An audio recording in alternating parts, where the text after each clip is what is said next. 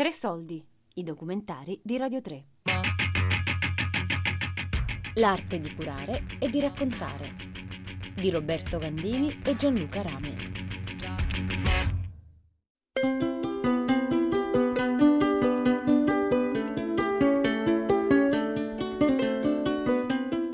Lavoro nell'ospedale da 40 anni ormai si parla del mio ultimo giorno di lavoro, eh, un giorno che non è stato proprio tranquillo, anzi molto caotico. La mia storia è una storia di speranza e di gioia. Mi chiamo Roberto Gandini e faccio teatro. Insieme a Gianluca Rame, che è un videomaker, stiamo realizzando il progetto L'arte di curare e di raccontare, che prevede la realizzazione di due laboratori teatrali, di uno spettacolo e di un documentario che raccontino la professione infermieristica attraverso le testimonianze dirette. Mediamente nella vita a fare certe cose ci vergogniamo perché poi magari qualcuno sfrutta quell'esposizione, quella debolezza a scapito nostro. Quindi qua invece eh, dovete firmarmi una cambiale in bianco, nel senso se mi devo un po' forzare emotivamente magari fatelo perché quello a cosa serve? Non a esporvi, ma serve a condividere una piccola intimità che per, eh, per raccontare, per fare cose, eh, a mio parere serve. L'arte di curare e di raccontare è realizzato in collaborazione con FNOPI, che è la Federazione Nazionale degli Ordini delle Professioni Infermieristiche, e con il Teatro di Roma. I racconti che ascolteremo sono una selezione di oltre 200 storie sono state registrate durante un laboratorio teatrale che si è tenuto a Roma nella sala prove del laboratorio Gabrielli. Quarta puntata, il dono.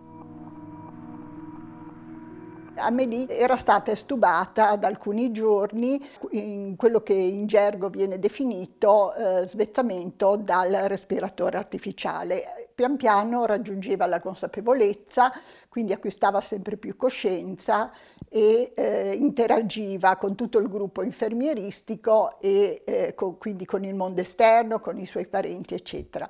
E Amelia è una ragazza che è rimasta nel cuore un po' di tutti e ancora oggi ne parliamo tutti insieme quando ci ritroviamo. Perché questo?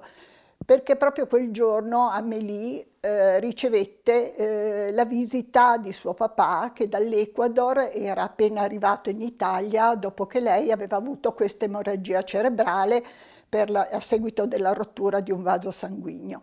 E, e, quindi quel giorno era molto emozionata sapendo che sarebbe arrivato il suo papà mm, da molto lontano. Quando il papà si avvicinò al letto insieme alla nonna, eh, naturalmente le emozioni erano tantissime e tutti si misero a piangere e Amélie che eh, aveva già raggiunto un certo livello di coscienza, aveva benissimo compreso che quello era il suo papà, riconoscendo anche la voce e, e quindi si era emozionata tantissimo. Le disse tutto l'amore che provava nei suoi confronti, eh, anzi le chiese anche scusa per alcuni fatti che erano accaduti in passato, che conoscevano insomma solo loro. Terminata la visita, Amélie eh, ebbe un forte mal di testa e alcuni parametri eh, erano alterati, per cui eh, su indicazione del medico venne fatta una sedazione dapprima superficiale e con l'aggravarsi delle condizioni di Amélie la, la sedazione divenne sempre più profonda. Insomma, quel giorno Amélie ebbe una nuova emorragia cerebrale eh, che possiamo definire definitiva, eh, proprio da emozione. Quel giorno segnò il destino di questa ragazza di 30 anni. Fece un elettroencefalogramma e l'elettroencefalogramma dimostrò che era avvenuta la morte cerebrale e in quel momento venne attivata la commissione per l'espiando degli organi e per la donazione. Il responsabile medico convocò me, l'infermiere di turno quel giorno, e i parenti per parlare con loro per chiedere se erano disponibili alla donazione degli organi. Naturalmente la famiglia disse che di questo argomento non avevano parlato, data l'età di Amélie. Si dette loro del tempo per pensare, come avviene in tutti i casi, e mantenendo sempre in vita la funzione cardiaca e la funzione respiratoria. Il giorno dopo, arrivando in servizio, scoprimmo che eh, sia il papà di Amélie, sia il nonno e poi anche la nonna eh, diedero il consenso all'espianto degli organi e quindi si, si, mise in moto la macchina e si procedette all'osservazione che si fa in questi casi per sei ore e poi eh, durante la notte al prelievo degli organi. Amélie fu tolto dapprima il cuore e i polmoni, poi il, poi il fegato, la cute, i reni, le corne, insomma da questa ragazza tantissime persone, sette persone, ebbero la possibilità di rivivere. A distanza di mesi ci vennero da noi sia il papà che i nonni, perché Amelie non aveva più la mamma, e ci raccontarono loro come avevano vissuto questa cosa, cioè noi li avevamo aiutati a prendere delle decisioni molto importanti soltanto con la nostra presenza e il nostro parlare di Amélie come era stata durante il ricovero in terapia intensiva. Ci ringraziarono molto, anzi ci stupimmo di questa cosa perché ehm, non è a uso insomma, ringraziare dopo un avvenimento così tragico.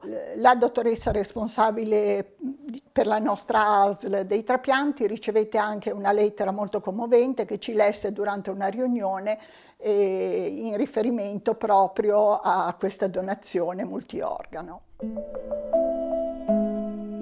Se questa esperienza fa nascere nelle persone che noi conosciamo la consapevolezza che c'è bisogno di, di qualcosa che ancora non c'è. Se uno spettacolo non risponde a una domanda, lo spettacolo non, non trova il pubblico. C'è invece, invece queste storie hanno una potenzialità pazzesca. Non era per niente scontato che un gruppo di persone così diverso, diverso per provenienza, diverso per formazione, che io mi, mi, mi dicevo ma ri, riuscirai a renderlo omogeneo?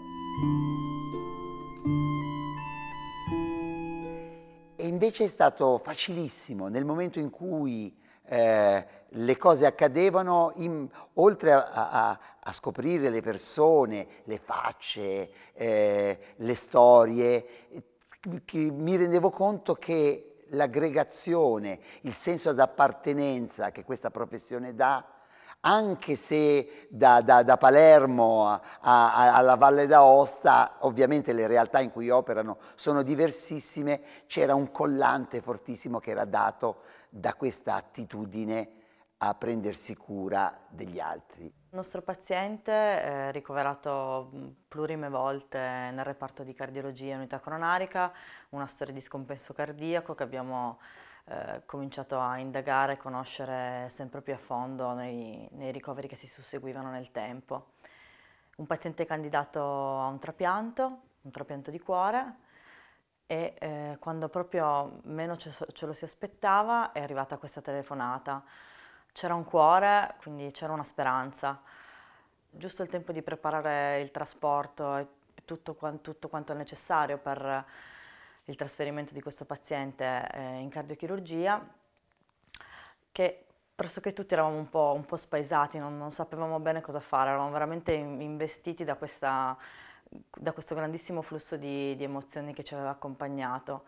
Ricordo di essere andata poi nella camera di questo paziente, ma di essere entrata in punta di piedi per ultima, dopo che aveva già ricevuto visite da tutti quanti i miei colleghi.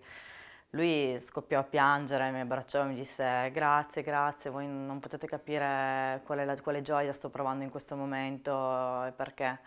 Ovviamente io ho pianto moltissimo con lui eh, sono uscita poi dalla Camera per occuparmi di tutte le faccende necessarie per il trasferimento. È arrivata poi sua moglie, l'ho accompagnato ancora una volta e io non ho resistito e ho, ho spiato quella scena dal, dalla porta della Camera e ovviamente ho pianto di nuovo. Ho pianto di gioia, ho salutato il nostro paziente adesso lo sento ancora, eh, sta bene e ha ripreso una nuova vita.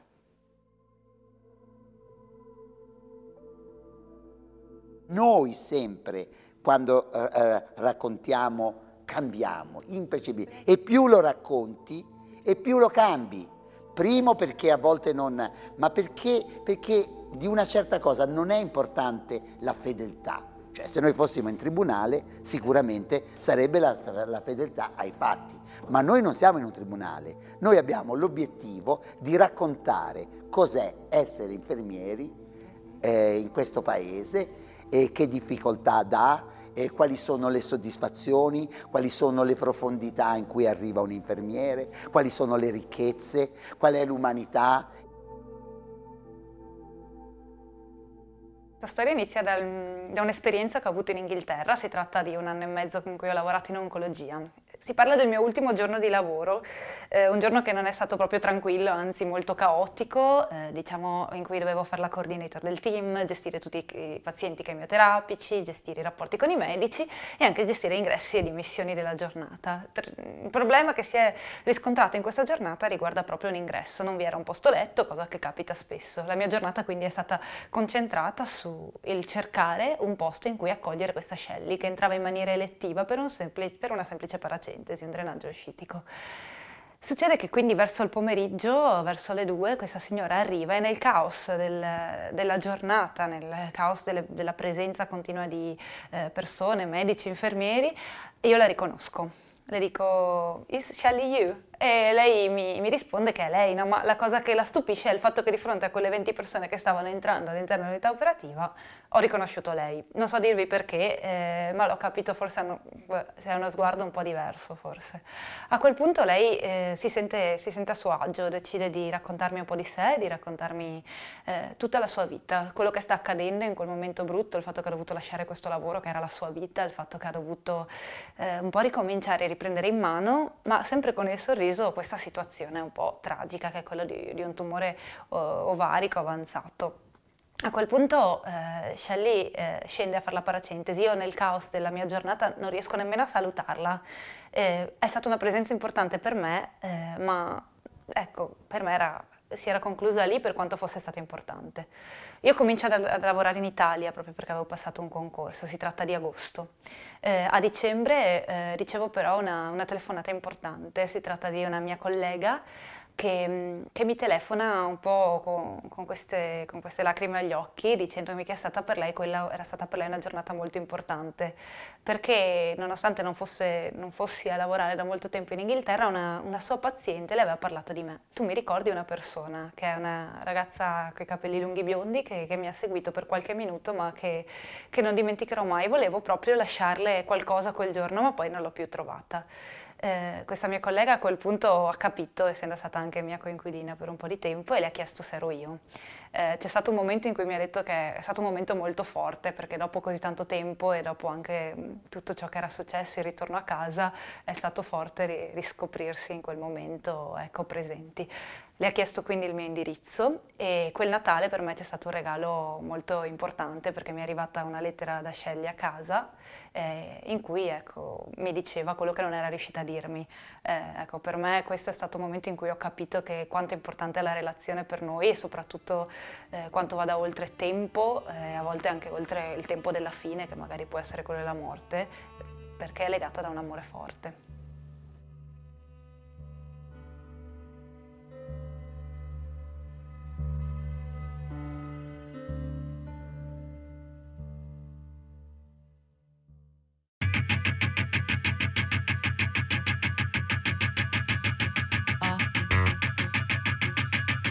L'arte di curare e di raccontare di Roberto Gandini e Gianluca Rame. Tre soldi è un programma a cura di Fabiana Carobolante, Daria Corrias e Giulia Nucci. Tutte le puntate sul sito di Radio 3 e sull'app RaiPlay Radio.